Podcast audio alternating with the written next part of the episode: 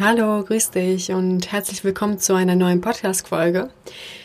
Mein Name ist Minister Halitovic. Ich unterstütze ambitionierte Angestellte und Freelancer dabei, mit mehr Überzeugungskraft und Selbstvertrauen erfolgreiche Gehaltsverhandlungen zu führen, um ihre Karriere auf das nächste Level zu heben. Ja, viele möchten mehr Geld verdienen, aber mehr Aufgaben bzw. mehr Verantwortung übernehmen, als sie bereits haben? Nö, das nicht. Erst mehr verdienen, dann auch mehr Aufgaben übernehmen. Das ist ein Denkfehler, den so, so viele haben. Die denken sich, ja, für das Gehalt, welches ich verdiene, brauche ich nicht mehr tun. Also das ist ja ein Witz. Der Punkt ist, dass du mit so einer Denkweise auch nie mehr verdienen wirst. Warum auch? Wie soll das funktionieren? Um ein höheres Gehalt bei deinem Arbeitgeber zu verlangen, solltest du immer vorab in Vorleistung gehen.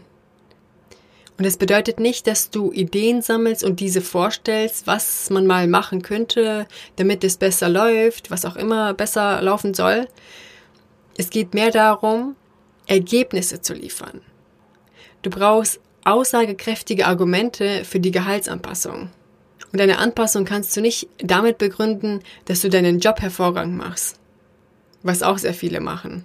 Aber dafür wirst du ja bereits bezahlt und dafür wurdest du auch eingestellt. Das heißt, wenn du 100% deines eigentlichen Aufgabenbereichs erfüllst, ist das kein Grund, mehr Geld zu verdienen. Neben deinem eigentlichen Verantwortungsbereich solltest du schauen, welchen zusätzlichen Mehrwert du deinem Arbeitgeber bieten kannst, ohne deinen eigentlichen Verantwortungsbereich zu vernachlässigen. Das heißt, welche Aufgaben kannst du darüber hinaus übernehmen, damit das Unternehmen davon profitiert? Und unabhängig davon, was du beruflich machst, es gibt immer verschiedene Hebel, die du in, Be in Bewegung setzen kannst, damit deine Abteilung, andere Abteilung und das Unternehmen davon profitieren kann. Jetzt fragst du dich vielleicht, okay, wie profitiert denn das Unternehmen am besten oder wodurch profitiert ein Unternehmen am besten? Es gibt da natürlich auch verschiedene Parameter. Ein Beispiel sind Kosteneinsparungen. Hinter jeder Tätigkeit stecken Zahlen, stecken Kosten oder neue Projekte, die du akquirieren kannst. Oder Zeiteinsparungen. Schaffst du Kapazitäten für das Unternehmen? Ist auch ein Riesenthema. Also erst Mehrwert liefern, dann mehr Geld verlangen.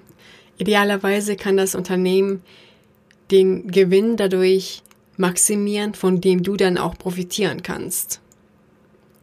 Ja, das war's auch schon wieder für die Folge. Kurz und auf den Punkt gebracht, wie ihr das immer von mir kennt.